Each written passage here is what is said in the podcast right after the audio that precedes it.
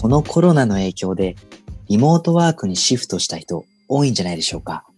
在宅勤務、あるいは家の近くのカフェなんかで働くようになり、よく聞かれるのは通勤がなくなってよかったという声。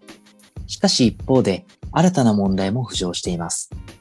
ガーディアンの調査によると、リモートワークになってから仕事量が増え、それでストレスが溜まり健康被害につながるケースっていうのが主に若手のビジネスパーソンの間で増えているようです。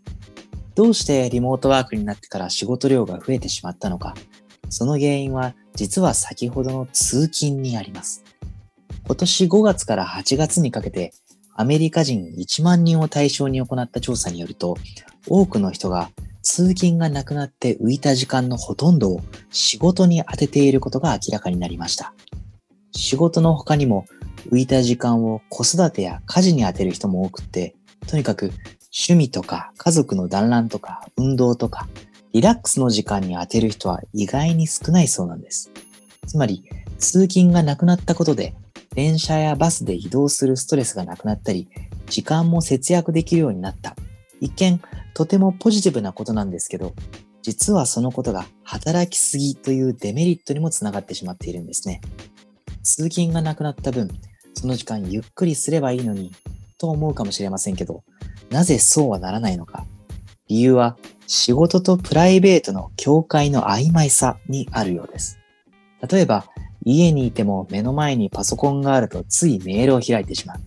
仕事は落ち着いていてもつい掃除とか家事が気になってしまう。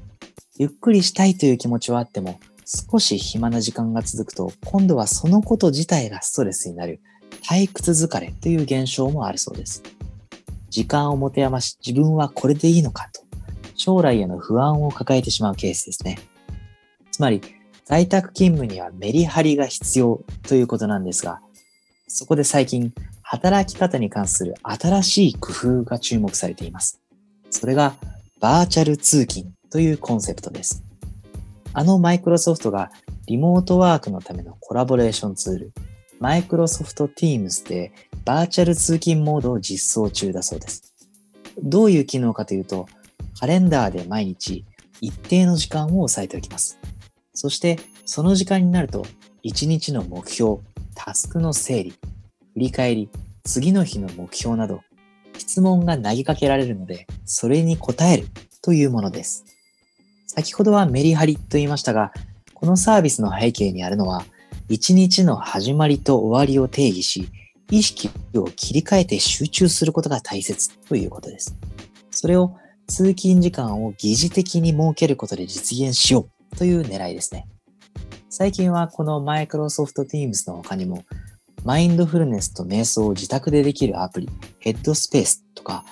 オンラインで参加できるワークアウトアプリ、ワンフィットも海外では人気ですし、まあ、さらに会社単位でジムのメンバーシップのサブスクを提供するところも増えていますね。